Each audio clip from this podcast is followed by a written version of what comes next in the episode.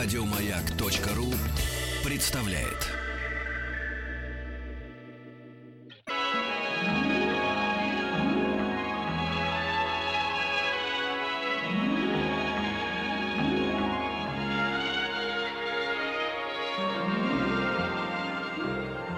Уральские самоцветы.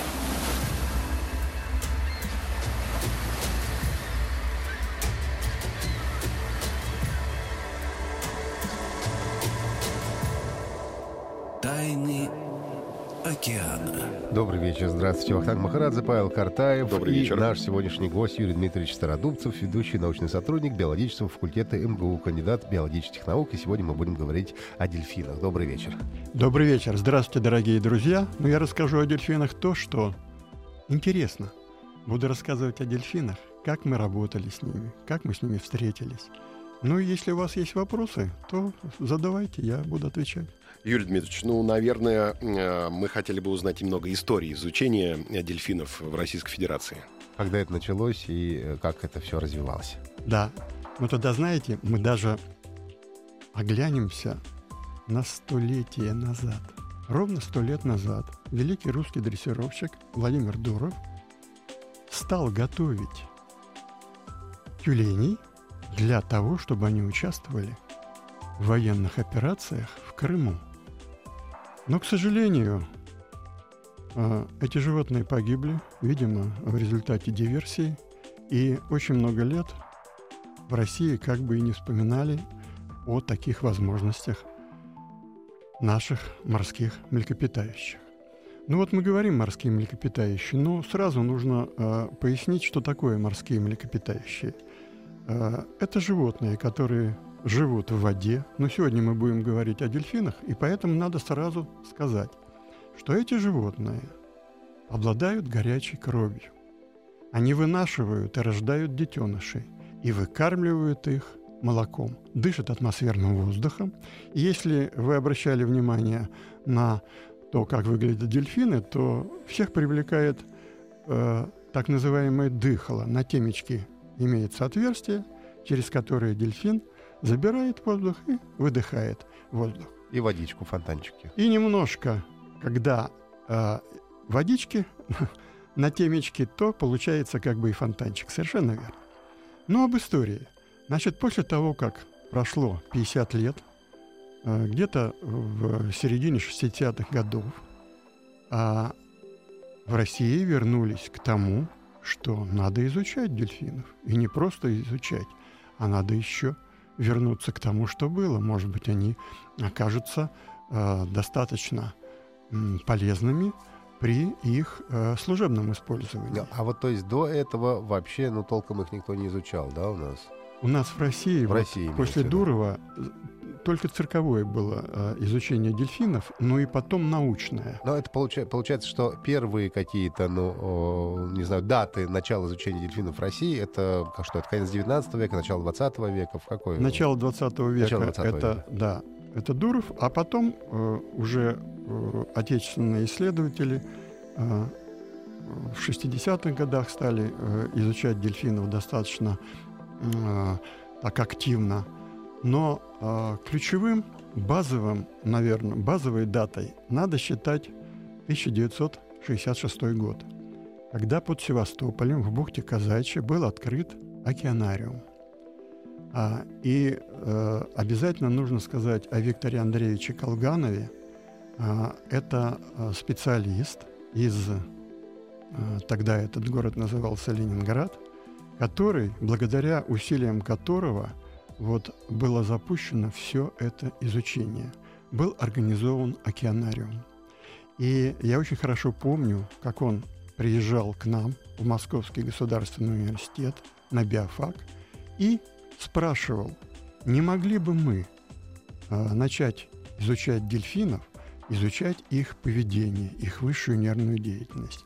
Ну вот, благодаря Виктору Андреевичу Колгану в 1966 году первая группа э, исследователей из э, э, биологического факультета МГУ, кафедры высшей нервной деятельности и кафедры зоологии позвоночных поехала в Севастополь.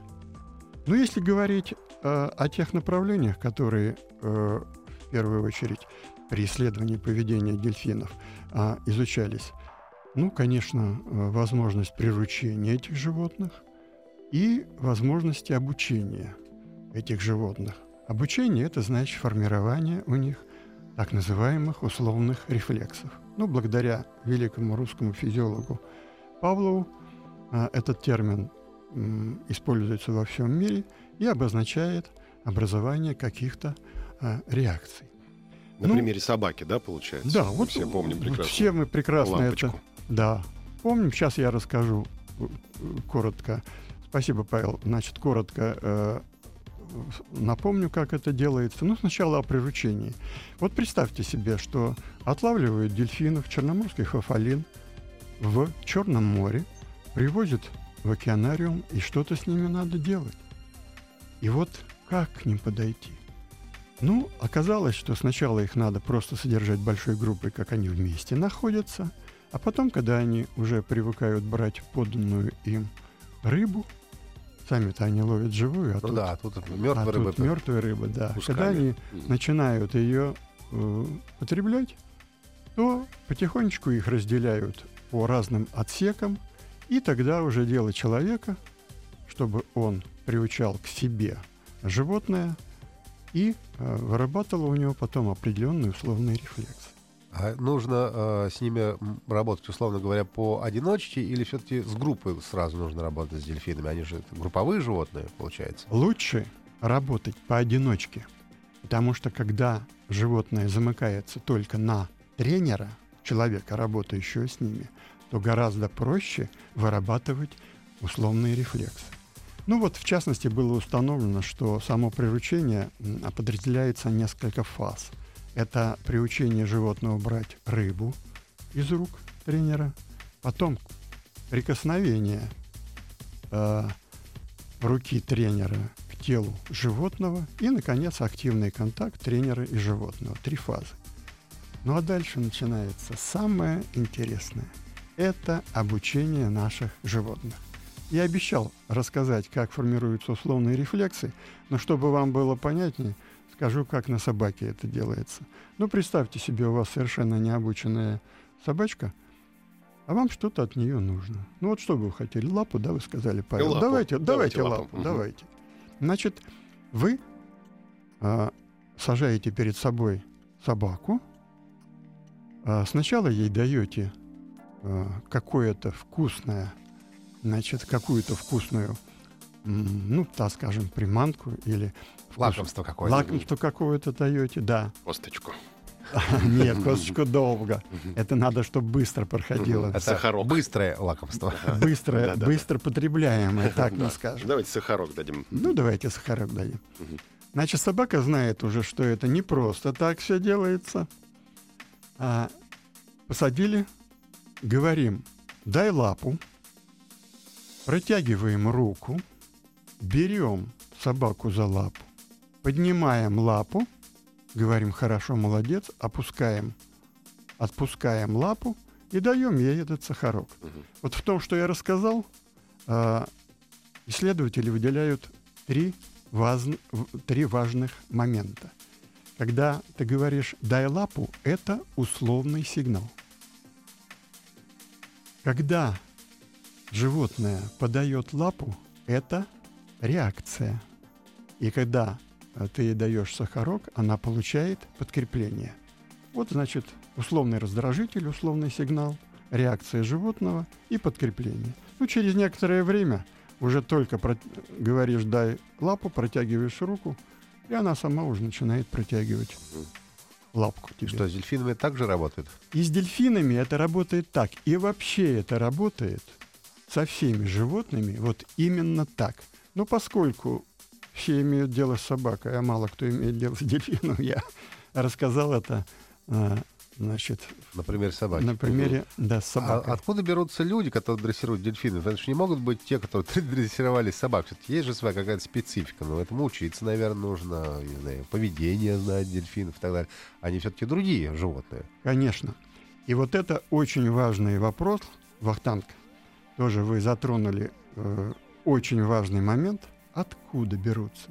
Так вот, в 1966 году, как я сказал, Виктор Андреевич Колганов, а это вообще разведчик Великой Отечественной войны, чрезвычайно интеллектуальный, э, ответственный э, человек, он приехал к нам на кафедру высшей нервной деятельности и сказал, ну не могли бы вы поехать и посмотреть.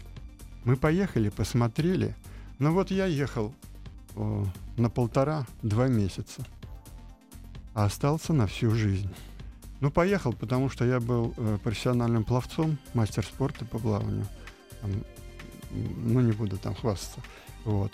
И э, мне стало интересно посмотреть. До этого работал с человекообразными обезьянами. Шимпанзе. Очень интересные животные. Ну, о них у нас сейчас нет времени говорить. Но вот увидел дельфинов и все. Это животные, которые тебя видят, которых ты ощущаешь, и работая с которыми ты все время получаешь ответную реакцию.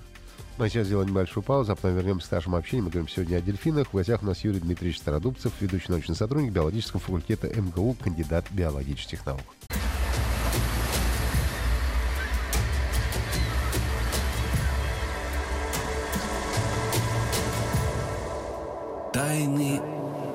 Океана.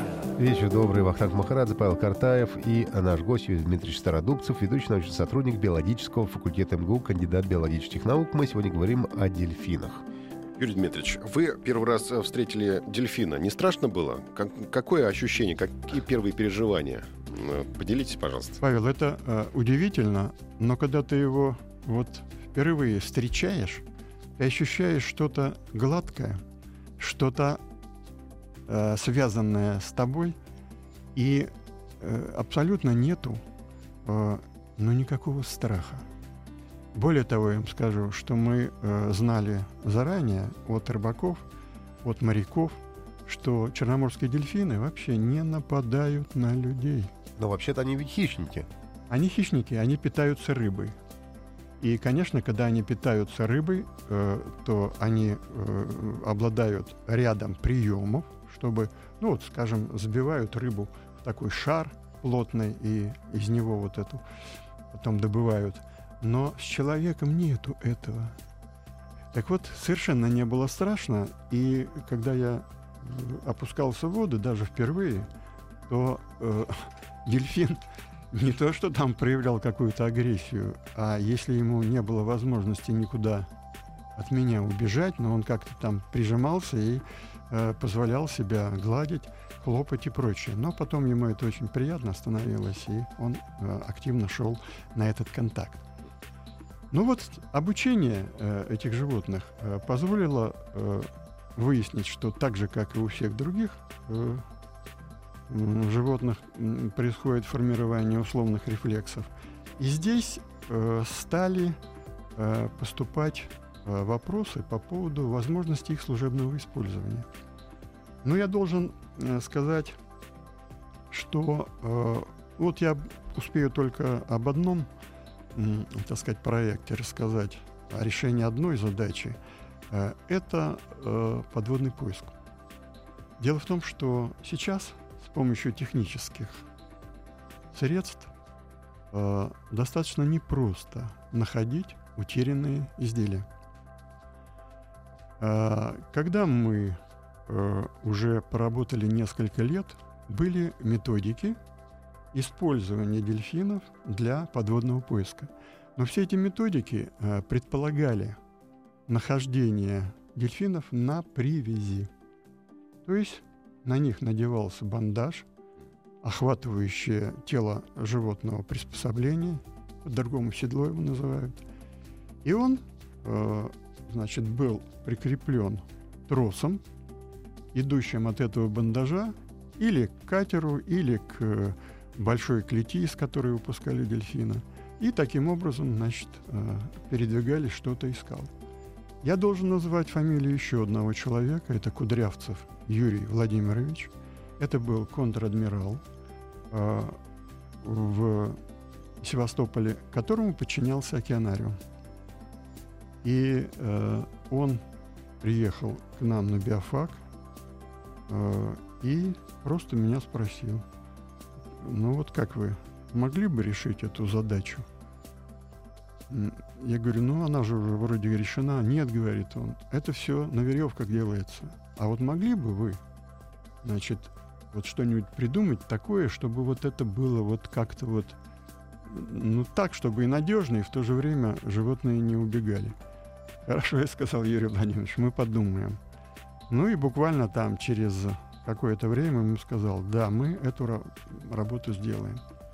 Ну вот представьте себе. Я вообще не представляю, как можно, как можно учить дельфин что-то искать. Вот вообще, Да, вот правильно, Вахтанг.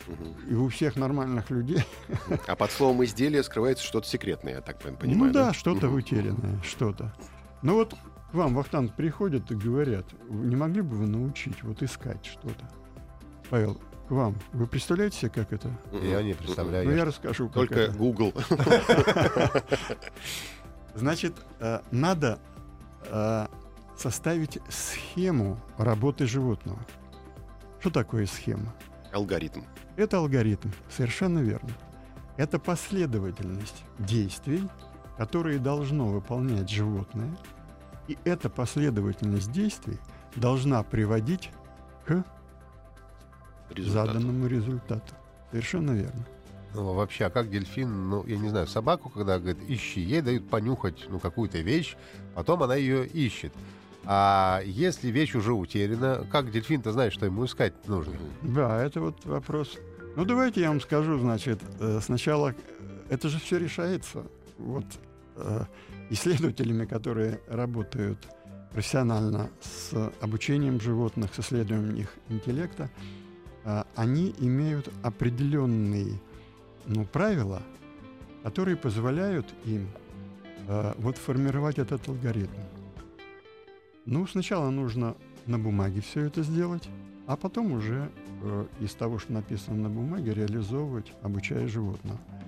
Ну вот мы этот алгоритм, эту схему расписали. Угу. И выглядит она следующим образом. Значит, первое – на дельфина нужно надеть вот этот бандаж, седло. Таким образом, э, животное будет э, знать, что оно идет на работу, и, бандаж нам еще нужен для того, чтобы потом к нему э, прикреплять так называемый намордник. Сейчас мы дойдем до этого намордника. Второе действие, второй элемент. Животное нужно выпускать из места содержания, вольера или клети – и оно должно проходить через калитку. Третий элемент. А, оно должно подходить к катеру, ожидающему его, и катер отправляется в заданный район, а дельфин следует за ним. Третий элемент. Четвертый элемент. Когда мы приходим в заданный район, надо опустить катера, с борта катера, так называемый рычаг. Это э, ну, скажем, белая педаль на каком-то, на какой-то трубе, на каком-то, на какой-то рейке, э, который служит, с одной стороны, сигналом дельфину, что ты должен работать, а второе, когда он найдет нужный предмет, он, нажимая на, этот, на эту педаль, сообщает, что я нашел.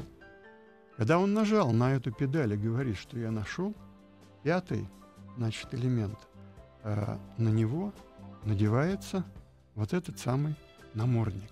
А намордник включает э, на э, специальном держателе э, буек, всплывающий потом, и груз.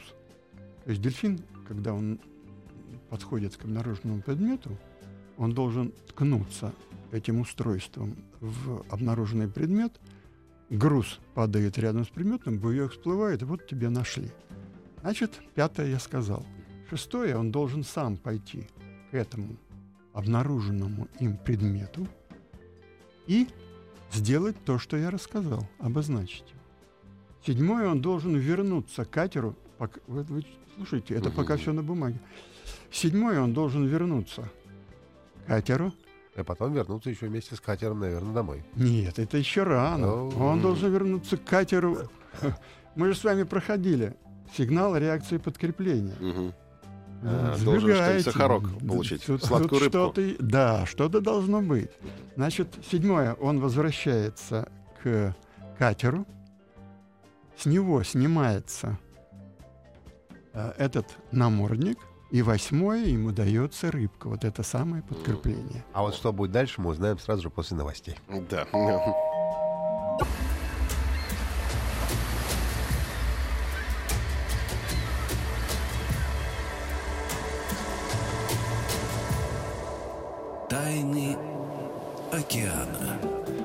Вечер, здравствуйте. Вахтанг Бахарадзе, Павел Картаев и наш сегодняшний гость Юрий Дмитриевич Стародубцев, ведущий научный сотрудник биологического факультета МГУ, кандидат биологических наук. И говорим мы сегодня про дельфинов. Разобрали алгоритм обучения дельфина эм, До восьмого звена. до восьмого звена. А еще дальше что-то Да, есть, да? конечно, О, но как же?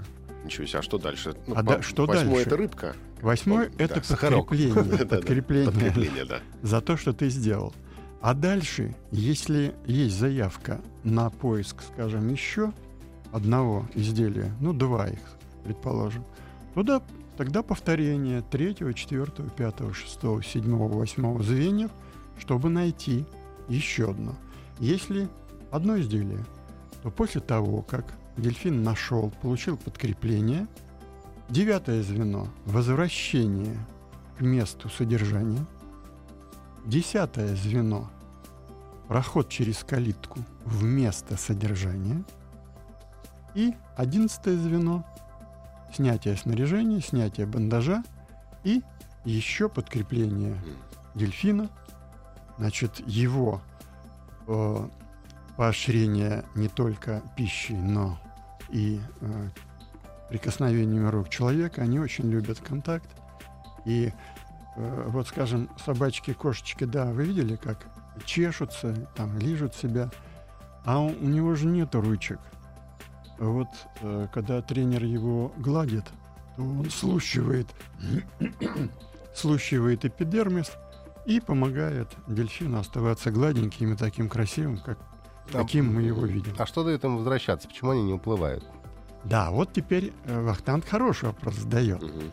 Значит, когда к нам приехал Юрий Владимирович значит, Кудрявцев и попросил вот решить эту задачу, мы исходили из того, что не нужна веревка-то. Привязывать дельфина не надо. Почему? Мы видели, что иногда, а, ну, скажем, шторм, он обрывал сетевое ограждение вольеров. А дельфины не уходили в открытое море и не исчезали. Они или в вольере своем оставались, в своем отсеке, или рядышком находились. Почему? Потому что у них место уже пребывания сформировалось. Хорошие, И они стали же домашними дельфинами, они стали а не дикими, да? совершенно верно. А Они- если стихия позовет, или самка мимо проплывает, махнет хвостом, скажет, пойдем со мной. Ну вот мы видели такие, значит, случаи, когда работали на выезде и вывозили э, дельфинов куда-то в э, не в место содержания, за многие десятки километров, то дикие дельфины подходили, бывало. Но очень интересная реакция э, диких дельфинов. Они э, нашего обученного дельфина даже старались прогнать от своей стаи, потому что он чужак. И наш понимал, что он с нами, он свой. За все время, вот что я работал, а это десятки лет с дельфинами, только один э, дельфин э, не согласился, но это не наш был дельфин, не согласился э, снова заходить в вольер. Он уходил, приходил, уходил, приходил. Но это было, вот я говорю, за десятки лет всего один случай. А получается, что вот эти как бы домашние дельфины, а дикие дельфины чувствуют, что они другие, или просто он чужак не из их стаи? Ну, он просто чужак. Просто чужак. конечно. Ну да.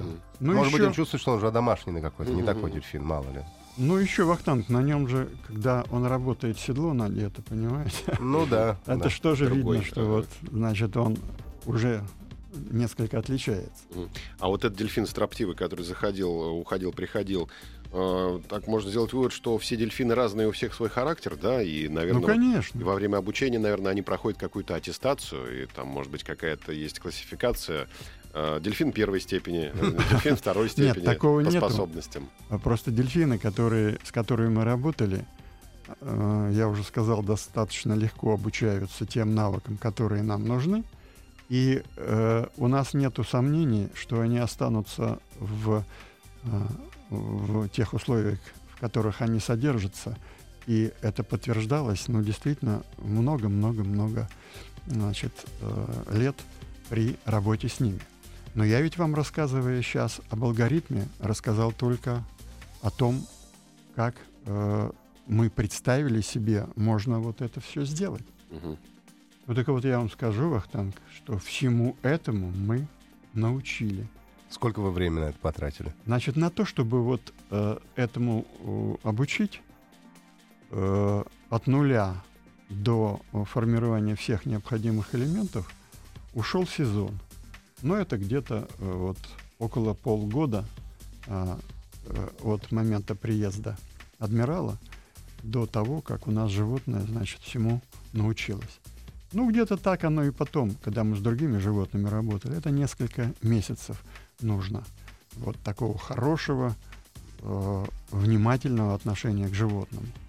Ну, Скажите, а по, по уровню интеллекта с тем можно сравнить дельфина? Он умнее собаки или он глупее собаки, может быть? Насколько он разумен? Вот давайте я вам сейчас расскажу о тех экспериментах, которые мы проводили, э, исследуя интеллектуальные возможности этих животных. Значит, э, умнее или глупее собаки, для этого нужно ставить одинаковые задачи собаке и э, дельфину. Ну, это непросто, мне кажется. Но это непросто. Это непросто. Вот я вам сейчас расскажу, э, сколько у нас минут, чтобы мне Ну, ориентироваться. еще вот минут пять мы смело можем до перерыва а поговорим. потом еще можно. Мгм. Потом За пять минут я вам расскажу об одной задаче, ну, простой. Вот представьте себе, дельфин находится в вольере, а это сооружение, э, обнесенное сетью, ну, скажем, размером 10 метров в длину и 6 метров в ширину. А, тренер находится на э, более узкой части этого вольера и э, опускает в воду э, так называемую раму. Но это э, э, сооружение представляет из себя прямоугольник, к наружной части которого на нитях прикреплены предметы. Вот три шара можно так опустить. Понятно, как это Мгм. происходит? Понятно.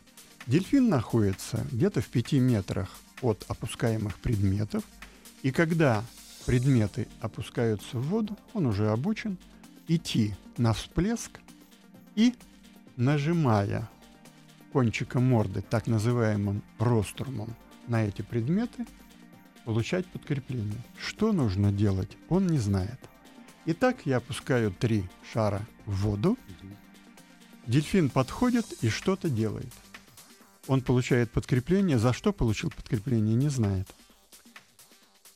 Ну, рыбу ему бросают туда, где он находится. Это называется стартовая позиция. Предметы с, э, с поднятием рамы вынимаются из воды и перевешиваются таким образом, что предмет, за который он получил подкрепление, относительно оказывается в другом месте. Мгм. Три. Я вам скажу, вот если бы у нас э, была возможность мне вам поставить задачку, я бы сейчас вам ее поставил просто на столе. Мгм.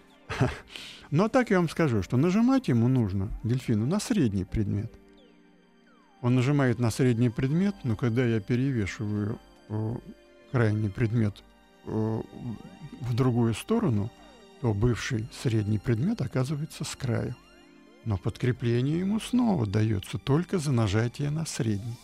И вот представьте себе, все три дельфина, с которыми мы работали, очень быстро усвоили правило не подряд все нажимать, а сразу идти и нажимать на средний предмет. А вот дальше начинается самое интересное. Когда дельфины начинают безошибочно выбирать средний предмет, мы шары заменяем на цилиндры.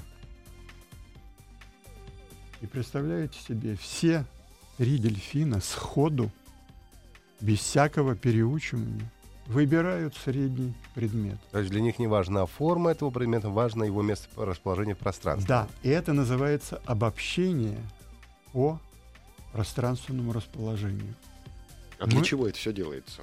Вот сейчас скажу, для чего это делается. Да. И таким образом мы, значит, э, доходили до 12 разнообразных троек предметов, и они совершенно не ошибались. Причем некоторые предметы были на поверхности воды, то есть плавающие э, квадраты деревянные, скажем. И все равно безошибочно, значит, это делали. Но потом задачу усложняли еще э, сложнее. Вот, Вахтанг, я чувствую, что вас это э, так заинтересовало. Мы вместо трех предъявляем пять предметов. И вы представляете, два из трех дельфинов сразу идут и выбирают средний. Ну что, у них речи-то нету. А они, тем не менее, обобщают, выбирают средний. А один выбирает второй с краю. Потому что когда он решал задачу с тремя предметами, Ну, правильно, был второй с краю. то он выбирал второй с Совершенно верно, он выбирал второй с краю. То есть, на самом деле, третий дельфин тоже был прав. Тоже по-своему. Тоже был прав. Конечно, он был прав. Но поскольку он не получал рыбку, подкрепление за выбор второго с краю, он очень быстро стал выбирать. Это всегда обидно, когда ты прав, а рыбку не получаешь за это. Ну, а он тут же, ему тут всего-то пройти 60 сантиметров, и он выбирал, э, стал выбирать средний предмет. Для Так чего вот, же этот Для эксперимент? чего, Да. для чего же этот эксперимент? Этот эксперимент показывает, что эти животные обладают интеллектом. Мгм. То есть у них способность к обобщению является свойственной этим животным. Небольшая пауза, и мы вернемся.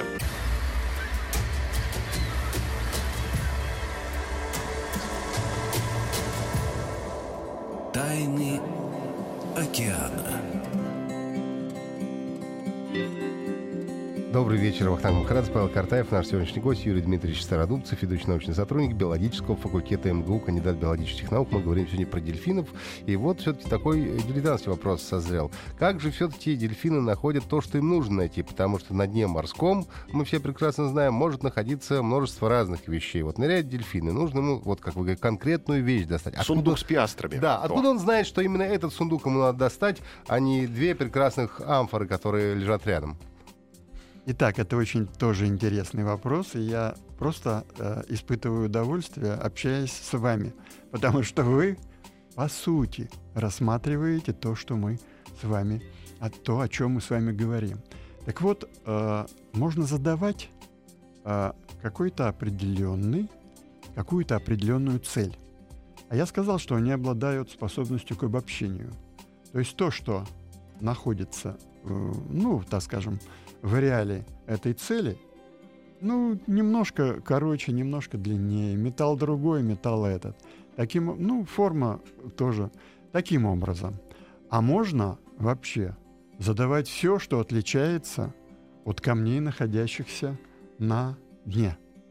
Таким образом, мы иногда получаем, что нам обозначает, ну, простите, и те груза, которые обозначают э, акваторию, где мы работаем, скажем, удерживают буйки, ну, скажем, м, которые э, задают э, э, площадь э, э, осматриваемую нами. Ну, то есть, Поэтому- при- в принципе, по- если вы говорите дельфину, что он должен найти что, все, что угодно, кроме камней и ну, натурального рельефа, в общем-то, конечно, может быть много неожиданных открытий. Совершенно верно, может быть неожиданные. А может быть, как мы работаем, когда нам нужны определенные цели и э, не очень сильно отличающиеся. И мы тоже можем этого добиться, чтобы именно так работал наш дельфин. А на- добиваемся. На большой ли глубине могут они работать? Ну, конечно. Э, Эти животные на десятки метров э, ныряют. Но вы знаете, что Черное море там после... там, 150 метров. Да, где-то оно сероводород. уже сероводород, поэтому э, его э, возможностей хватает, чтобы работать. Но я бы, знаете, хотел с вами еще э, рассмотреть один э, эксперимент по м, исследованию интеллектуальных возможностей этих животных, потому что э, там мы тоже встретили совершенно неожиданные вещи. Ну вот представьте себе, что дельфину предъявляют три предмета. Сразу я вам скажу, в чем э, заключается э, необходимость э, выбора дельфина. А когда это решает человек, тоже интересно, как он к этому приходит. Значит, э, два из этих предметов одинаковые. Ну, скажем, это два шара и один цилиндр. Э, дельфин, конечно, не знает, на что ему нажимать, но когда он нажимает на два шара, ему дается рыбка. Потом он уходит на свою стартовую позицию, и в следующий раз ему предъявляют два цилиндра и один шар. Мгм. И он уже должен выбирать.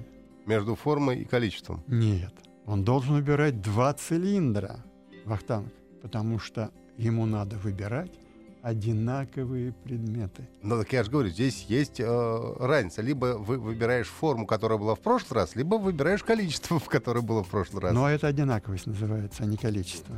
ну, может Вот, быть, да. вот я вам просто и говорю, э, чтобы была э, ясность и четкость в определениях.